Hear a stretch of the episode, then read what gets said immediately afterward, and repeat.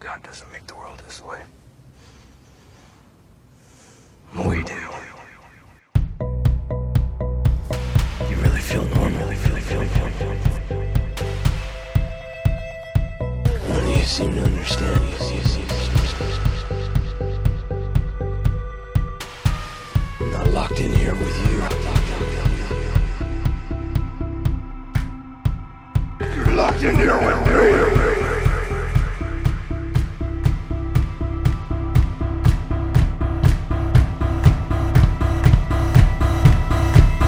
What's going on, everybody, and welcome to another episode of You're Locked In Here with Us, a Watchmen podcast.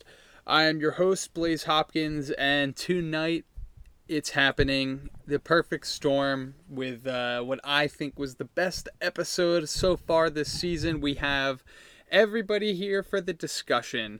Uh, that's right, I am joined by Garrett and Chris for uh, the first time in a long time, but uh, it is going. Uh, it's a bit of a treat. So, Chris, how are you doing? Uh, doing very well, Blaise. And what's up, everyone? I'm happy to actually be here for a a full discussion episode. I know I've done some of the instant reactions, but uh, and we did the tinfoil talk. But uh, yeah, it's nice to have the opportunity, not be working on a Tuesday night, and uh, and and join in the discussion with you guys, and especially for, as you said, one of, if not the best episode of the season, and uh, yeah, there's there's a lot to discuss, um, and I'm I'm excited to to dive into it with, with you guys. Yeah, and uh, Garrett, how are you? I'm doing good. Officially finished up my my semester on Sunday and my internship today, so I have Nice. no guilt this time about sitting here for an hour recording. Which last time, Very good.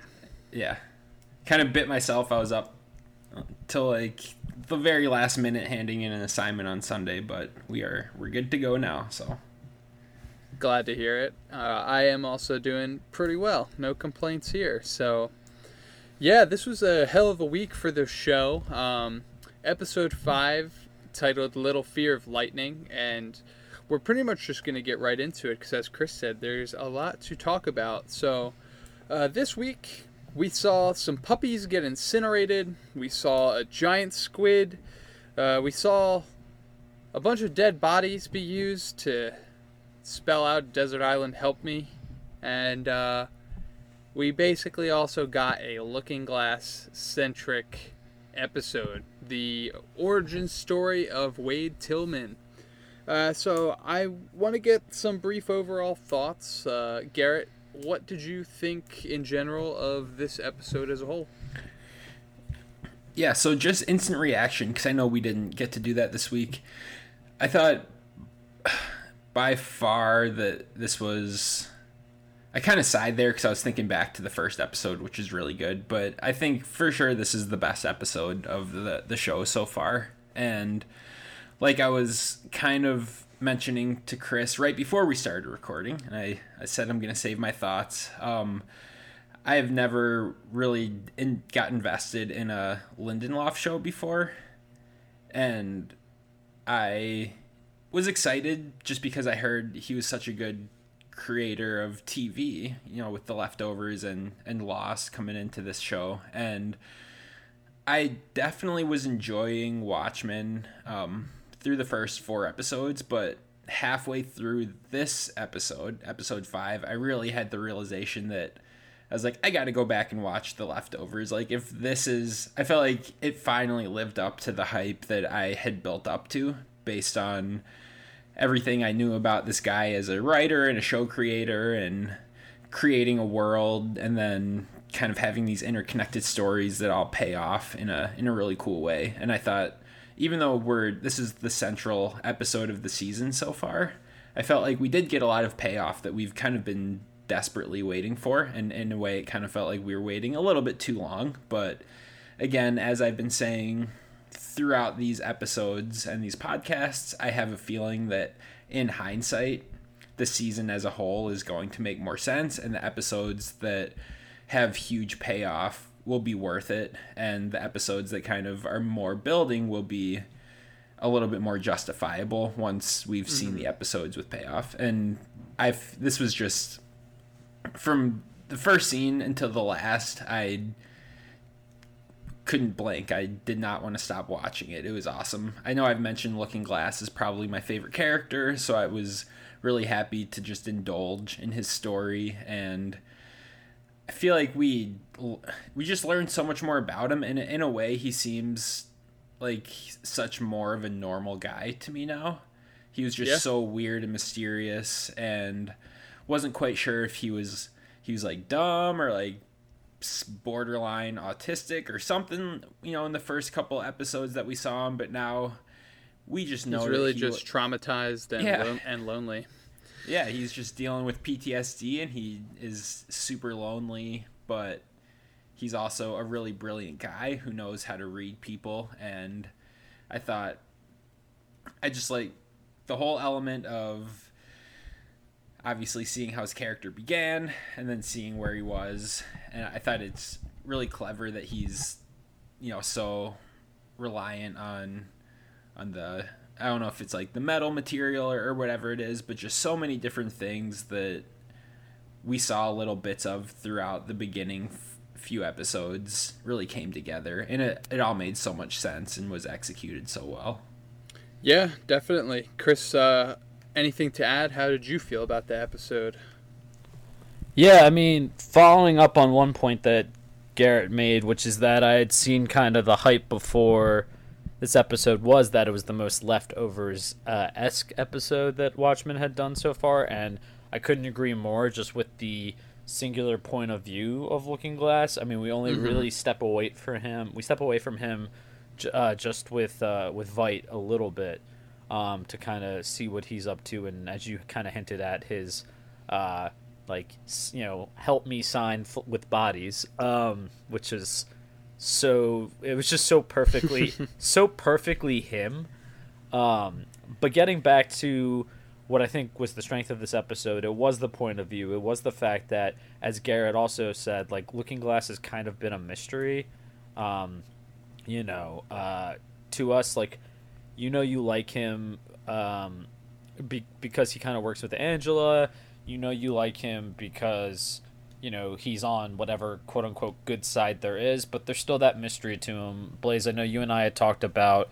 Uh, I think in the instant reaction last week about like what the hell is his obsession with the squids, and Yeah. that clearly became uh, that that answer came very clearly in the beginning of this episode, um, and I just I think I just sort of felt for him the entire time. Like to me, he was just became a more sympathetic character because it seemed like no matter what he was getting duped in this episode um, one way or the other uh, you know i mean obviously the the beginning with the funhouse and the girl you know stripping him of his clothes and then Yeah, we we get to see his consistent weakness. yeah yeah exactly and then he's tricked again by the the girl A uh, good old honeypot. yeah, seriously. yeah, by the girl again who's a part of the cal- uh, cavalry, and uh, and then I feel like he's even duped or manipulated again with Keene, uh, kind of forcing him to sell out Angela, which I, I know we'll get into all these things more specifically, but yeah, and I think he's just a guy who, you know, the le- the reason I think it reminded me so much of the leftovers too is because he's a guy who's dealing with so much trauma and doesn't really have an outlet for it, um, and is kind of letting it haunt his life. You know, whether whether he's really conscious of how it's haunting it or not, and um, yeah, and I just found that so sad, but also really beautiful. And Tim Blake Nelson's performance, I mean, I don't think I've given him enough credit on the show. I mean, I know he's very good, and I've always thought he was good, but like, He hasn't gotten to flex as much as you know a Don Johnson, even though he like as a, the little bits we've seen of him, like even he has gotten to express more emotion on screen and kind of provide more depth to his character of, of Judd. yeah, or even someone like a Jeremy Irons with um Yep. with Ozymandias, he's gotten at least more screen time and has gotten to show his face a little bit more. Whereas Tim Blake Nelson's primarily just been under the Looking Glass mask and has had a few lines here and there. Um, but yeah, I I love I love the episode. We even got a a completely cheesy and yet wonderful squid pro quo line too. Like it was just like everything was firing on all cylinders and and like kind of like Garrett said, I was hooked from beginning to end. I, I've, I've really just found the entire episode magnetic. And I, last thing I'll say is I like that this one. It, it also did a really good job of like showing us what I think it filled in some nice gaps too of the Watchmen lore. Like if you weren't a comic reader, if you didn't know the story and you saw the giant squid, like you'd kind of heard about these squids, you'd kind of heard about what uh, uh, Ozymandias had done, and then to actually see it and to see the loss of life and to just see how horrific that was.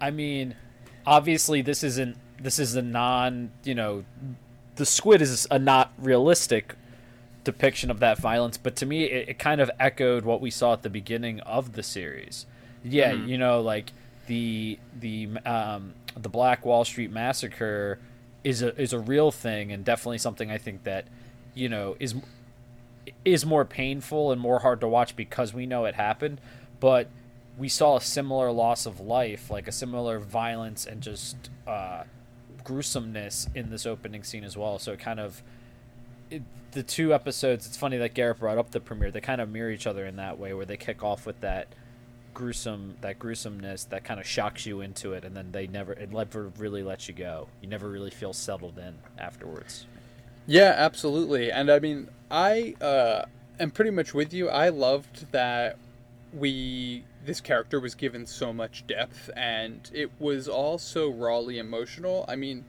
yeah, it opens up with this innocent guy from Oklahoma just you know wanting to be a traveling missionary. He he has his faith and everything, and and he essentially just gets immediately fucked up by the the real world, and um, and I, you know, you feel bad for Wade, and even how he he looks in the mirror after the girl runs off, and he starts, you know, berating himself uh, verbally and everything, because as if he's a sinner and he's, you know, about to give in to his temptations, and then seeing him the event, the interdimensional event, take place and everything, and him have to walk out and witness the physical horror especially when he had already been planning on it. I guess you know they they are going to kind of spread the news about the the doomsday clock and the oncoming nuclear war, and he actually has to witness essentially something similar and seeing all those bodies,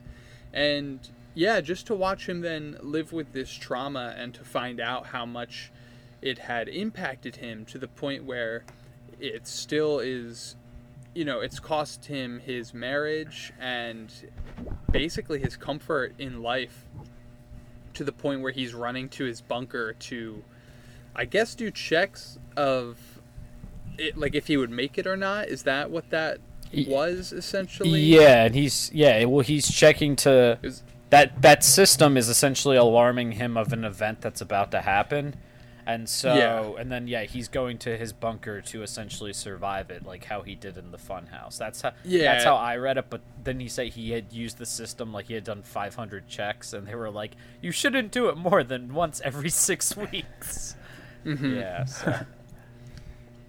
yeah and Yeah, I, that was I just that was really sad. Yeah. Yeah, exactly. I thought the whole intro and the way it led into this peek into his life, it was just uh, surprisingly depressing, and I just felt for the character so much more than I expected to. Um, especially because I think what's interesting and what kind of stood out to me is we've talked about how even before the show premiered, I think that they purposefully, and this I give so much credit to Damon Lindelof because they set this character up to be similarly looking to Rorschach, right? And we know what that character is all about. And we actually got to see that he is nothing like the character. He's almost the opposite. And I love everything that goes into what his mask stands for and how you know we don't see his face at all it just reflects the outside to almost distract from his true nature uh, but yeah it, it was just really mind blowing to me that he everything he's been through and sort of that we've seen him deflect from these horrors in his life, even probably the memories of being bullied for his belief in religion, as we saw, you know, the uh, like punks do in the beginning of the episode. And like you said, Chris, I think that's a great point about him not really having an outlet. And uh, I just, yeah, I thought it was really interesting. But what did you think? I guess, Garrett, I want to get your input about. Uh, how'd you feel about like his entire home life and what did you think about getting a look into that because i thought that was again fascinating and you brought up how sad you felt for him essentially um, you know you see him just like eating the beans alone and he never takes off his mask and we're to the point where it almost seems like he just can't feel safe outside of the bunker even when he kind of lays down on the couch and you know Yeah, I think one of the best parts about this show is the reliance that they have on our history and on each character's past and what m- makes them who they are. So, I work in the mental health field and kind of a new I guess field of study, not too new, but you know, within the past decade, I'm not sure if you guys have heard of it, but it's really like a new approach that therapists and mental health professionals are taking, which is trauma informed care which instead of just viewing somebody who they are and how they're interacting in their you know daily life and what they're doing on a day-to-day basis and addressing that behavior and addressing those relationships what therapists are doing now is again starting you know at those earlier moments in somebody's life and looking at everything they've gone through that might have affected who they are today and in order to kind of address the surface level stuff, you got to go back to the beginning and figure out why they are who they are and then address those issues and try to get some form of healing. And I I honestly don't know if I've seen many shows like that. I mean, Breaking Bad a little bit. You got some of that, you know, at the beginning with Walt where he kind of you knew who he was. He's kind of a weak character, but you didn't get into like trauma or any real major historical events in any characters' lives in that show. And this, it seems like every character, we know a lot about their history, whether it's obviously Angela or, or Judd, we're learning more about. We're about to learn a whole lot more about Will, but I think by having an entire episode pretty much dedicated to why Looking Glass is the way he is, that it's just a really brilliant thing for the show to do, and it impressed me more than I can describe. And I think that I, I will get to it. I don't think that he's just going to get killed off next episode, and mm-hmm. I think that we're going to see him kind of be able to face his fears a little bit more. So even though he knows that the squid thing, you know, was more of a hoax. Um, I think the trauma is still there. It, we kind of saw that when he ran back and grabbed the, you know, this the speaker box or the alarm or whatever it was, and yeah, I think we're gonna c- continue seeing him wear the mask, and he's still gonna have those unsettling feelings of you know any moment something bad could happen again. It, it, that just doesn't go away, even if you know that it was a hoax or something. It's just he has like this PTSD is like built into his DNA. And I think hopefully throughout the rest of this season, at least, maybe even an ongoing theme of his character, we're just going to see him kind of be able to face his fears and then overcome them. And that will be his his character arc, I'm assuming. But I think that is it's such an interesting way to develop a character by kind of mm-hmm. focusing more on their past instead of what they're currently going through, which obviously we're still looking at what he's going through, but by really putting an emphasis on who he is and why he is that way is is a pretty fresh take on character development, and I'm I'm enjoying it quite a bit.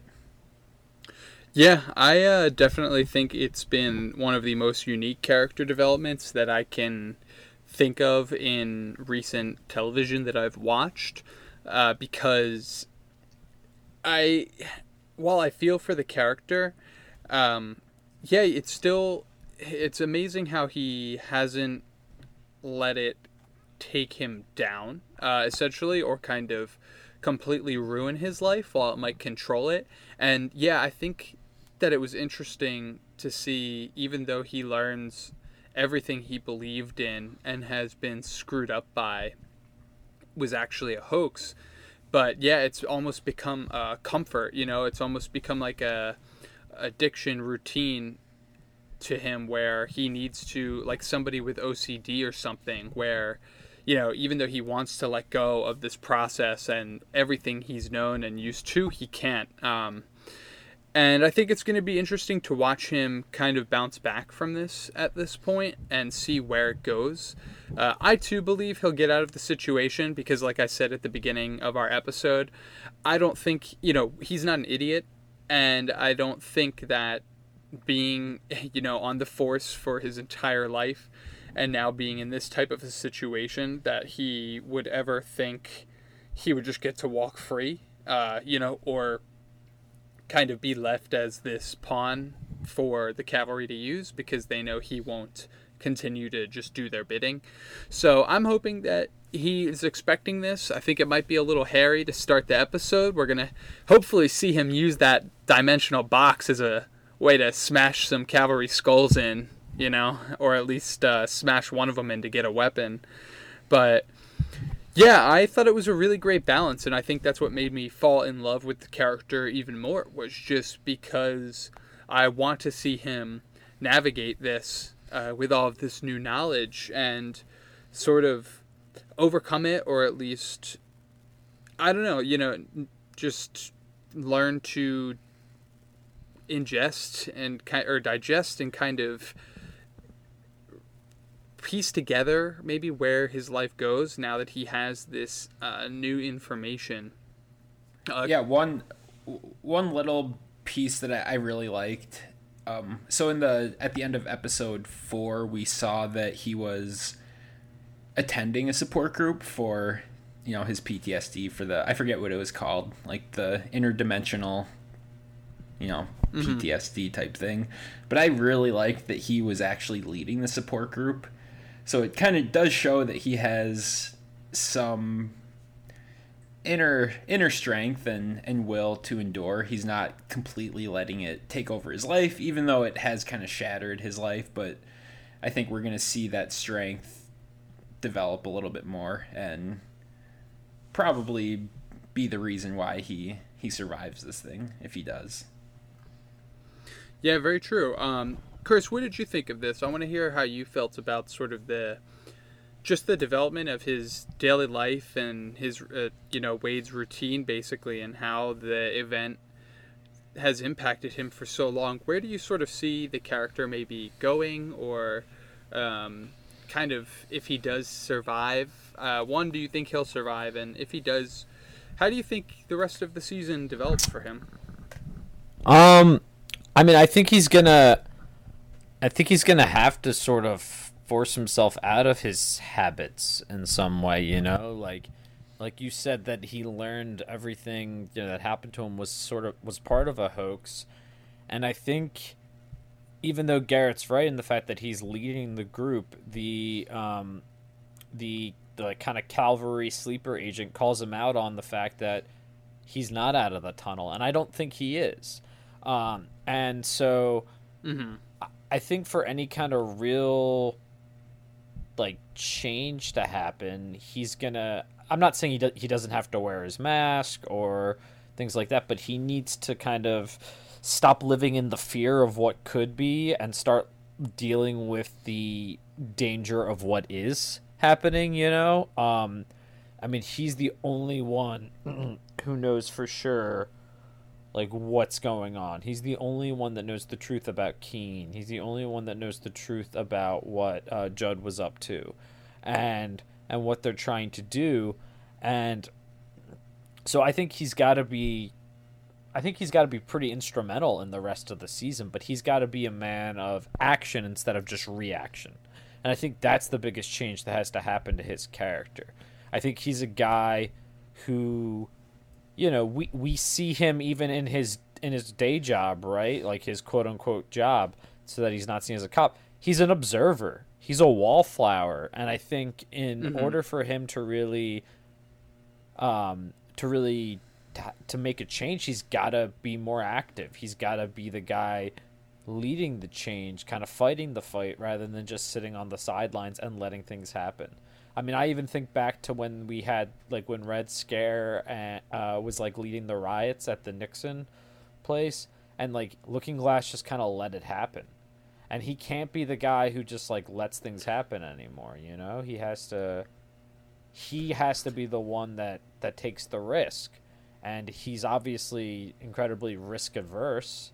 You know, and we he, we even have that great line from his wife where, you know, you you just you wouldn't believe you know seven years we were married and seven years you never like believed I wasn't gonna leave you naked, uh, you know, without your clothes on. You know, Mhm. like uh, so he always has the he's all he's a man defined by fear, but that's what Keene and the cavalry want them to be people to be. So if he's falling victim to it, if he's allowing it to happen, then he's just playing into their hands.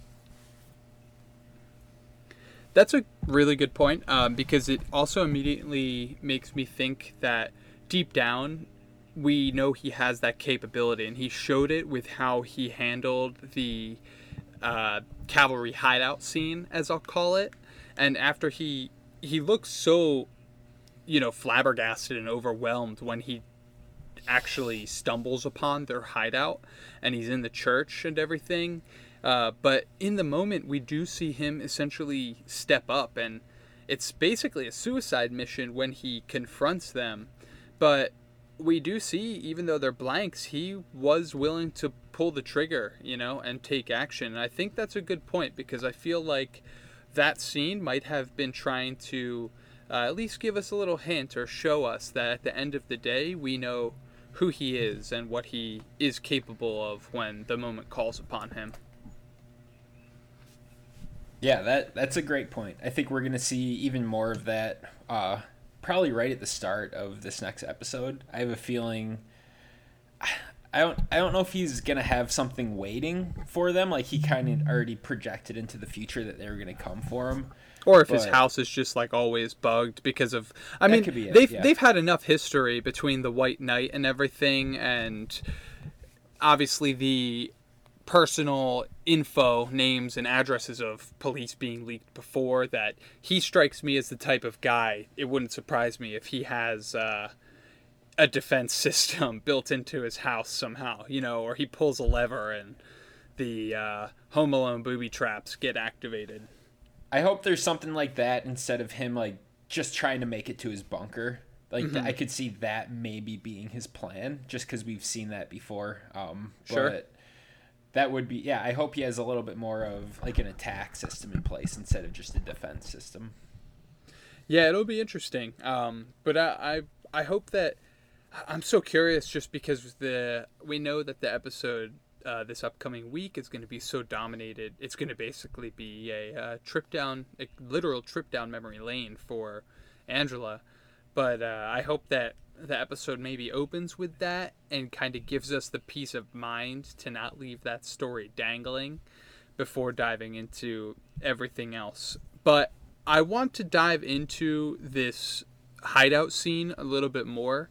Uh, after Wade basically gets baited again by a female taking interest in him, he follows the truck. He sees the lettuce, and you can't blame the guy. Uh, good on the cavalry. You know, they executed their plan perfectly.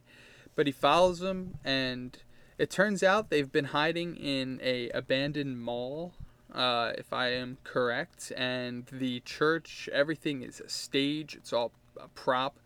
But more interestingly, the cavalry is messing around with uh, uh, teleportation devices or kind of those dimensional portals. I forget exactly what uh, he labels them when he's asked if he knows what they are.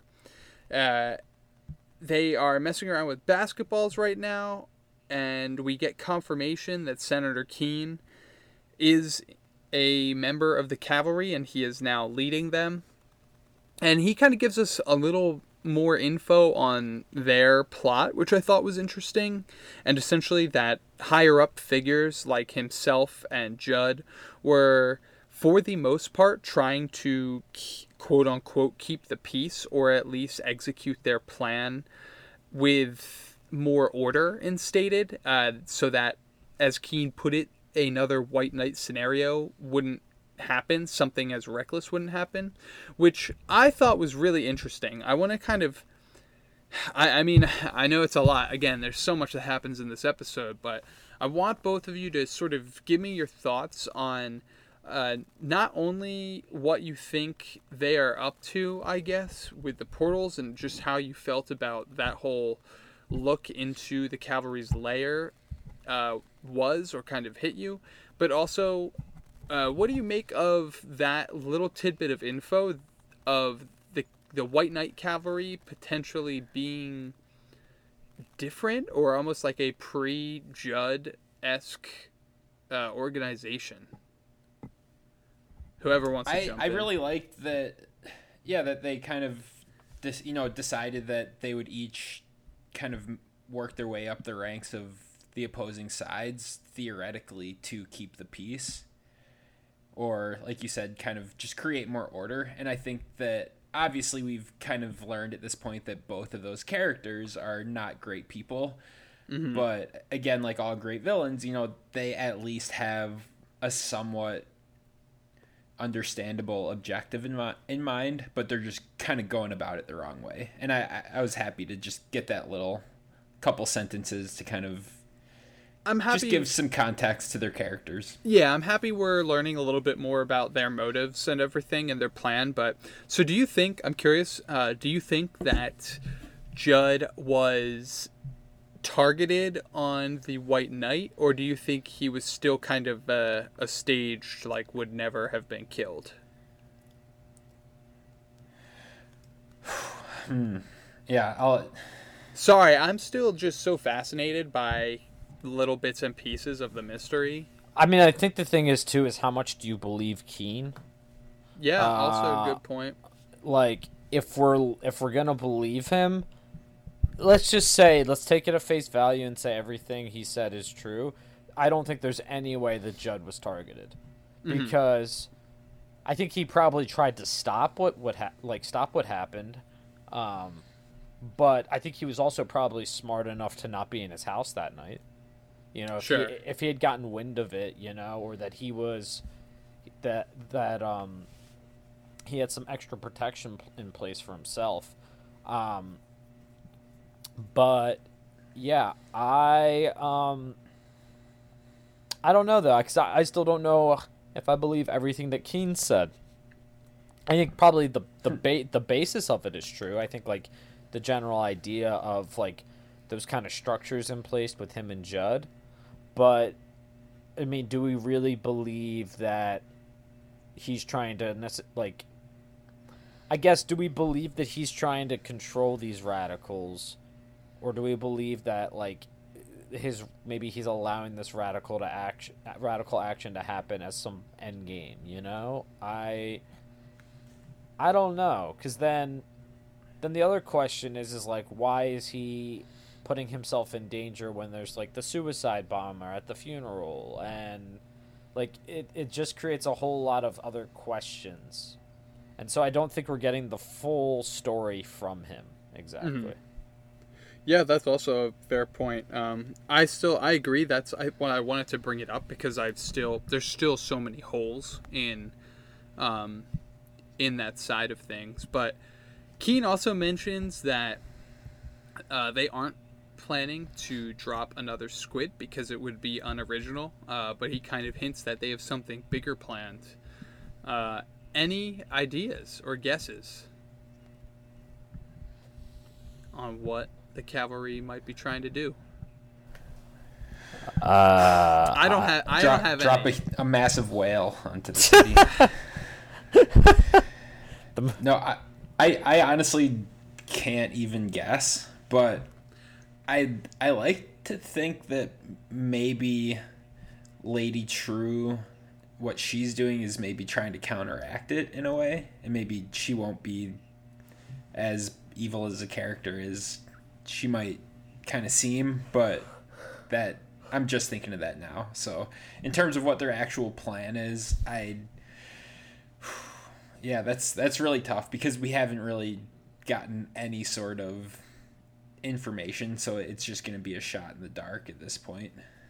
Yeah, very fair. I like I said, I don't mean, have ma- any good guesses either. Um, I Could they almost feel potentially like be trying to like get Doctor Manhattan back and Yep, kind that- of like it, That's what I was in thinking. the movie where they okay like how Veidt in the movie blames it you know like this bomb on Dr. Manhattan maybe they're trying to do something similar where they're trying to like bring him back and harness his power or maybe just lure him back because again we do see a guy with a blue hand in the trailer or whatever. So maybe they're trying to for some reason get him back into the picture. And they think that if they can maybe teleport to to Mars or maybe they're trying to bring Ozymandias back. We don't really have a clear timeline, so maybe they saw that he maybe they saw the you know save me thing he put on whatever moon he's on. Like a looked like he's by Jupiter, so who knows where he is, but maybe they're trying to build a device to go save him and then who knows why, but that's just a guess, I guess. Yeah, I mean, I think it's as uh, good as anything else out there. Um, and then, otherwise, in this episode, uh, the other big thing is, as you uh, mentioned, basically, Keene, through the government assignments he had to take on as he worked through the ranks, uh, was had to deal with this confidential video from Ozymandias, basically revealing his entire plot.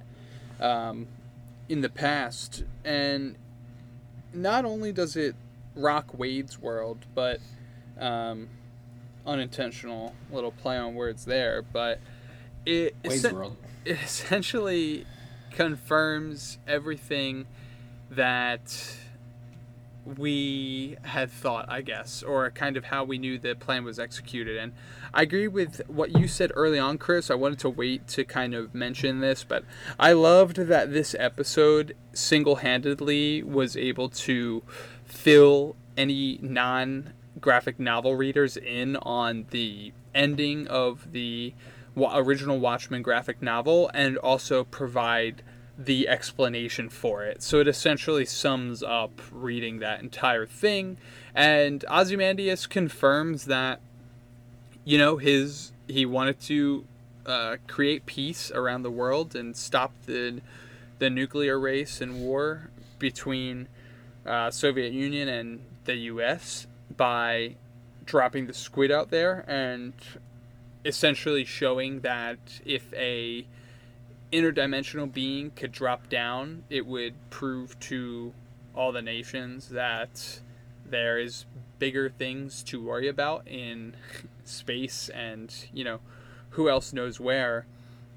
So, Chris, I want to get your perspective. You kind of touched on it a little bit, but how did you feel about that? What did you think of that little video segment, kind of what it explained, and did it provide any, I guess, additional did it change any thoughts you've had about the show or where it might be going or what it might be the conflict might be growing towards uh, now that you've figured out that information I mean, I like the fact that it directly linked Ozymandias to the main plot. Uh, Sure. Because, you know, he directly links him to Keene in one way or the other. Um, which I think is good because as much as I enjoy Veidt's scenes, as much fun as Jeremy Irons is, it still feels like we're in this kind of holding pattern with him. mm-hmm. Um, so anytime the show can bring him back into it somehow in an important way, whether it was in like episode three with um, with Laurie's backstory and, and like the the framing of the joke, or if it was or in, with something like this, that to me just I think makes the show feel more cohesive, um, which which I which I appreciate.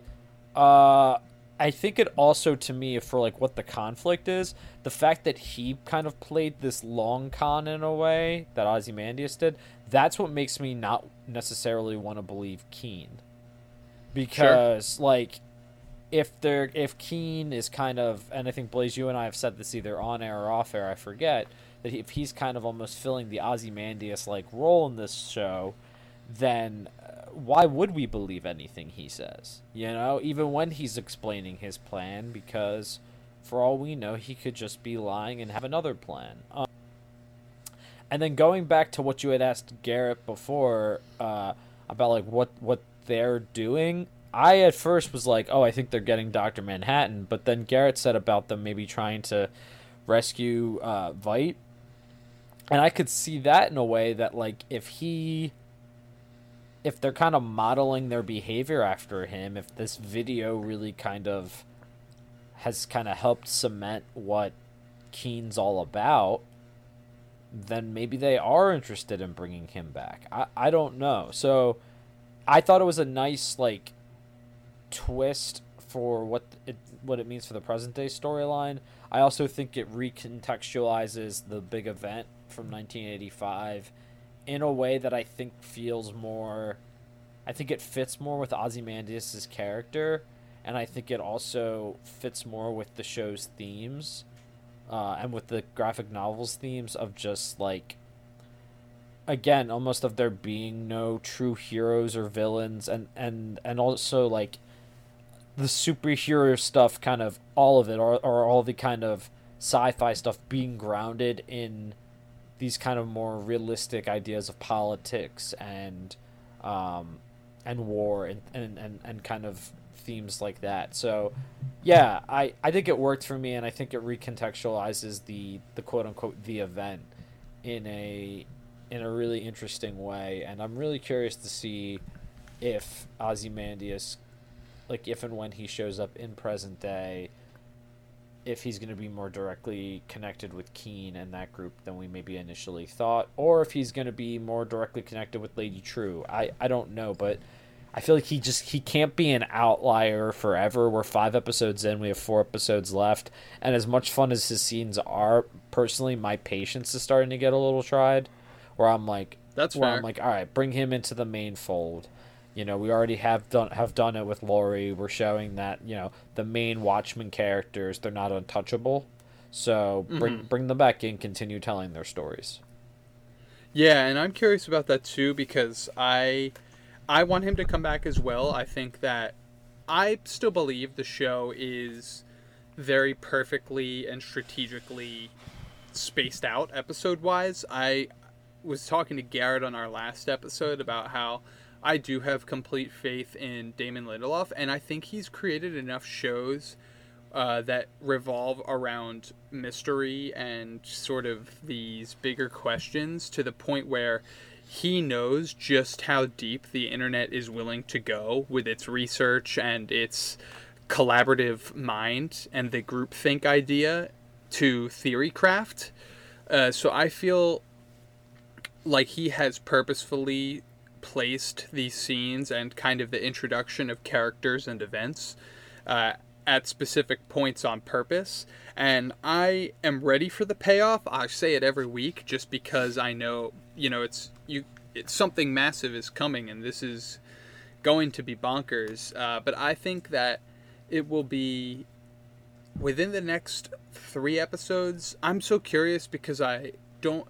I could see us almost not even getting an Ozymandias scene next week, and then having the final three episodes uh, unleash everything.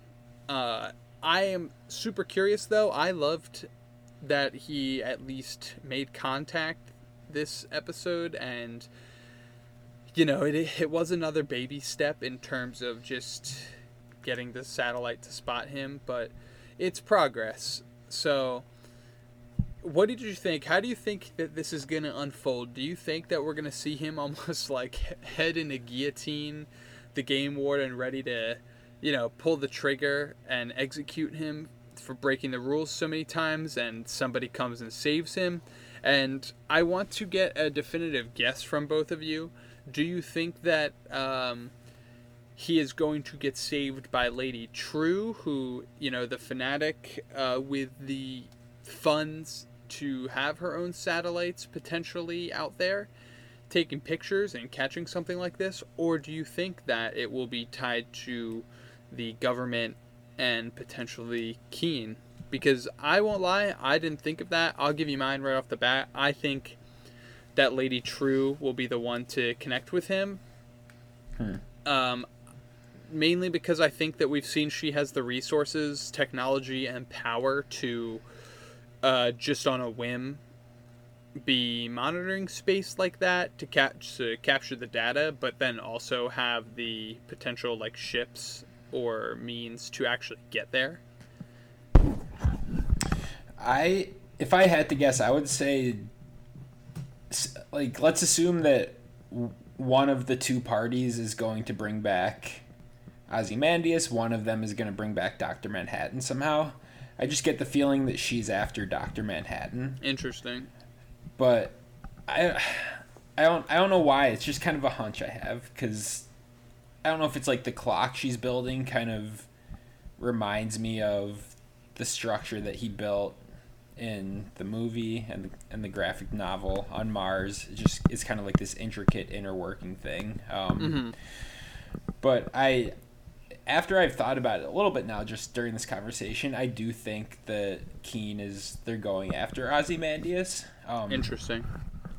so we'll see. And I, I honestly would not be surprised if just kind of like how, you know, the cavalry has twisted who Rorschach truly was and kind of views him as something other than what he was. You know, I he wasn't this like purely racist evil character pretty much and I think they kind of just like took his his worst ideations and built their entire ideology off of that. I could see Keene kind of similarly misinterpreting what Ozymandias was trying to do. I don't know in what way, but I think he probably would not truly see the big picture and if he's trying to like replicate that same event, he would have more nefarious purposes. Where Yeah. I truly do think Ozymandias was trying to create world peace. I don't get the. I think Keene wants power, and I. So I, I never like got that point with. Honestly, Yeah, I think ahead. you kind of just like swung my thinking because I agree. I think that Keene and kind of tapping into what you said, Chris, how we've talked about how he might be, he clearly is trying to execute something similar to uh, what Veidt did in the graphic novel, but bigger. And I do think it is going to be for more corrupt reasons uh, and selfish reasons to, like you just Right. said, Garrett, gain power.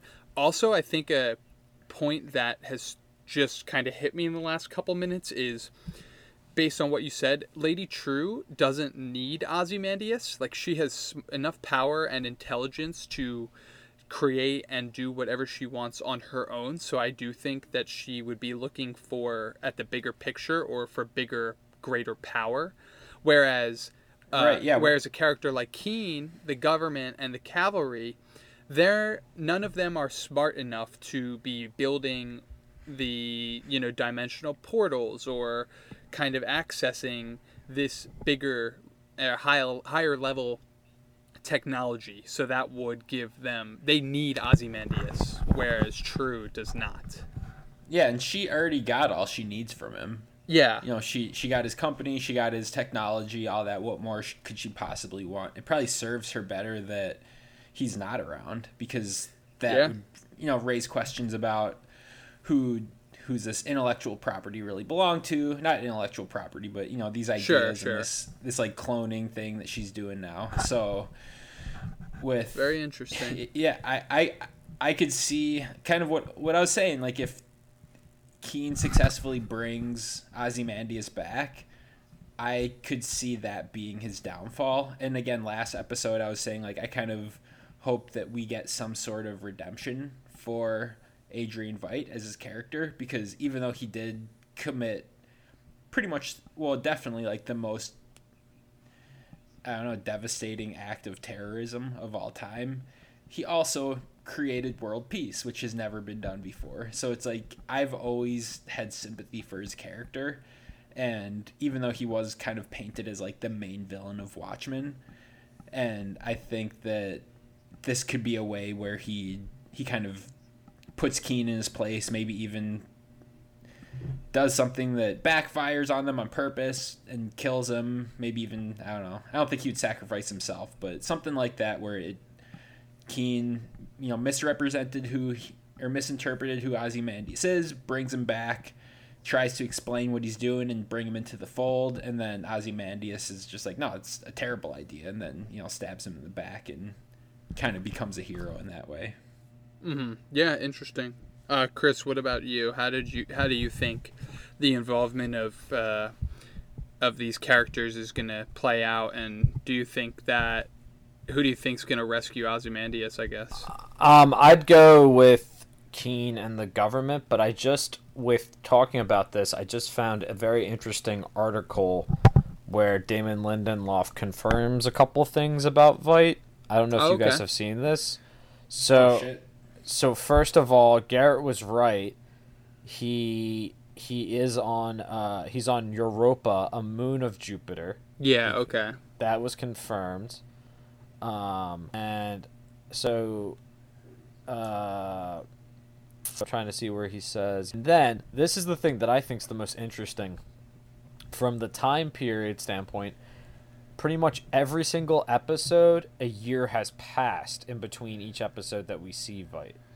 So, so, yeah, but like, Yeah, So okay. that to Okay. me one is That's- like making me wonder, like, when did we start and where are we gonna end? Uh, because the quote here's his quote. Here's Lindelof's quote. Yep. quick. Exactly. What we're learning about Adrian Veidt is that every installment that we get of the nine episodes, there's only one episode where you don't get a Veidt installment. The storytelling he didn't fit in there, which I think, like you said, Blaise is probably going to be next week.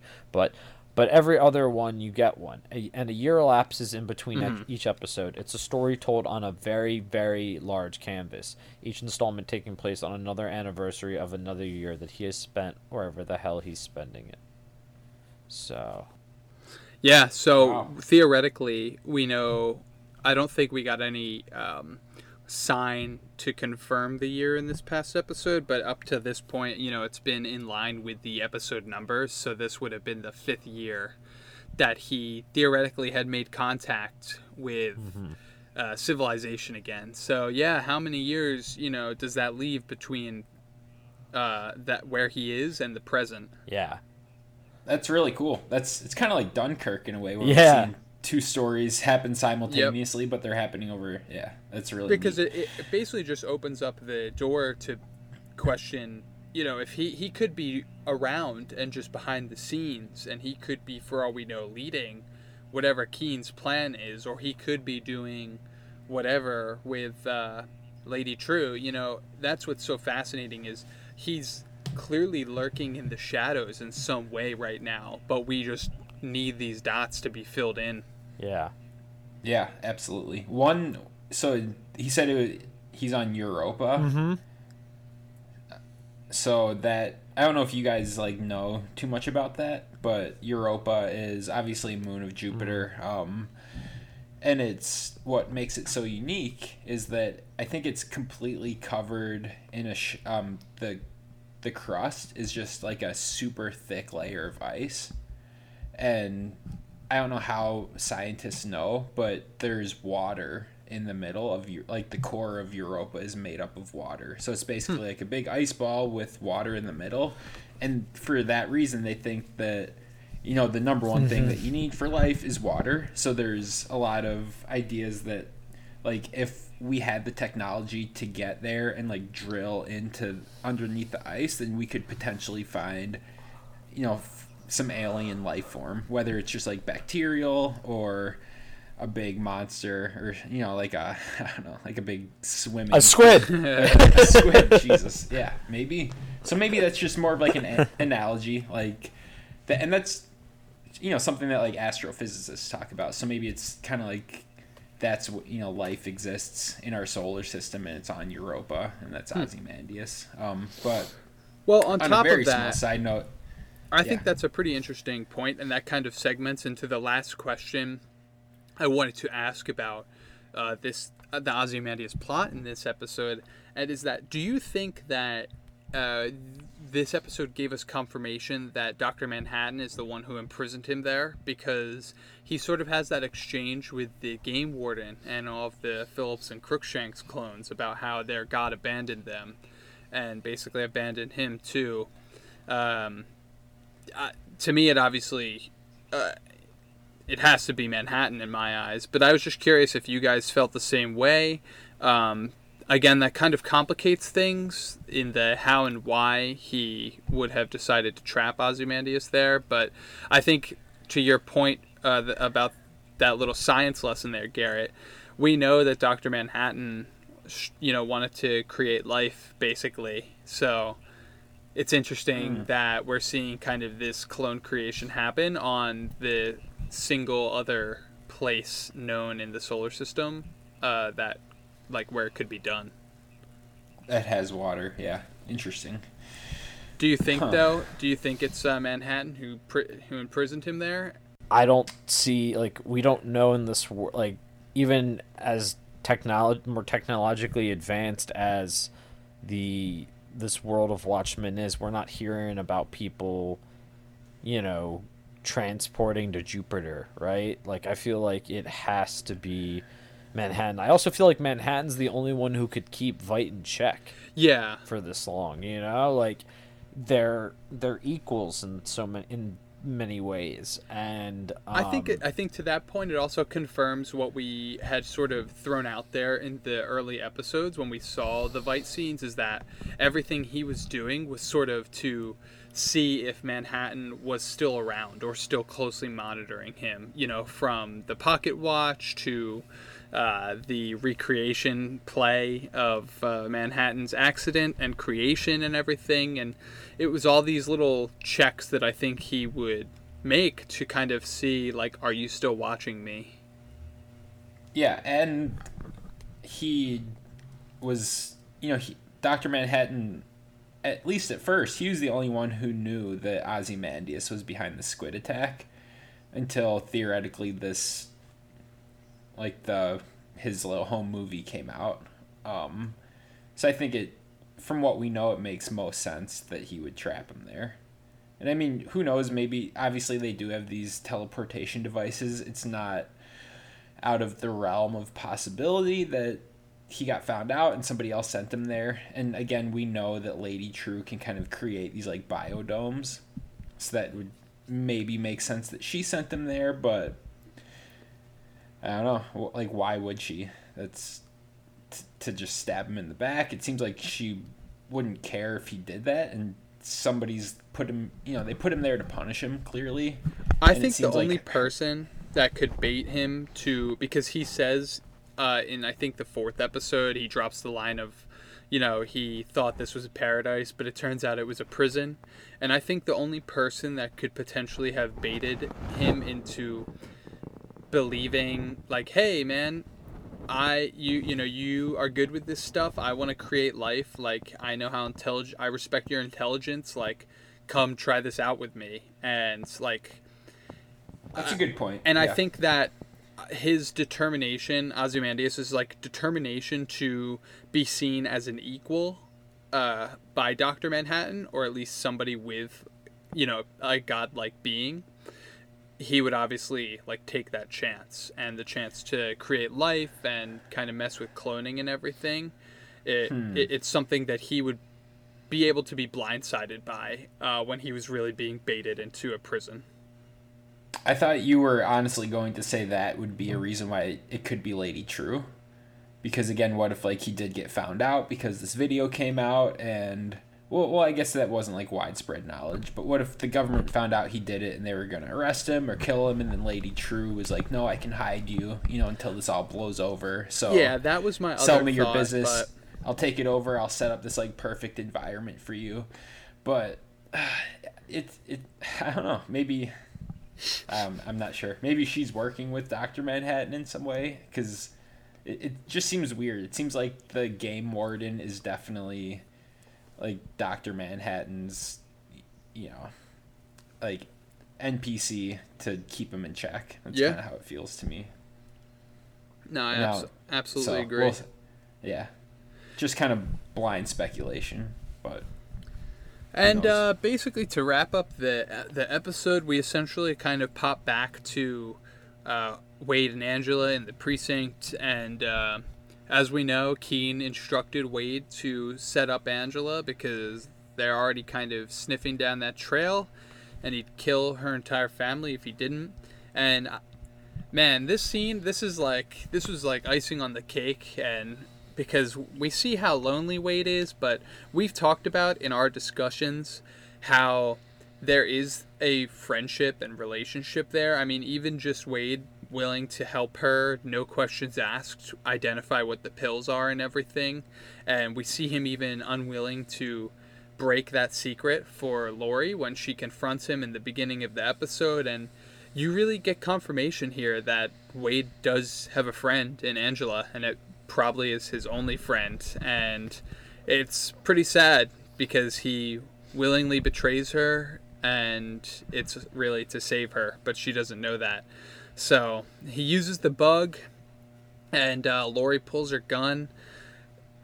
And Angela basically can't do anything about it. She's obviously surrounded, and uh, but she takes the nostalgia pills, and she takes almost all of them.